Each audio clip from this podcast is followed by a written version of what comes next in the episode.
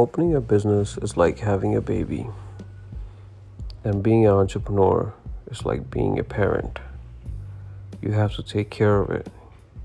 And in this podcast, we're going to be talking about the whole journey of being an entrepreneur.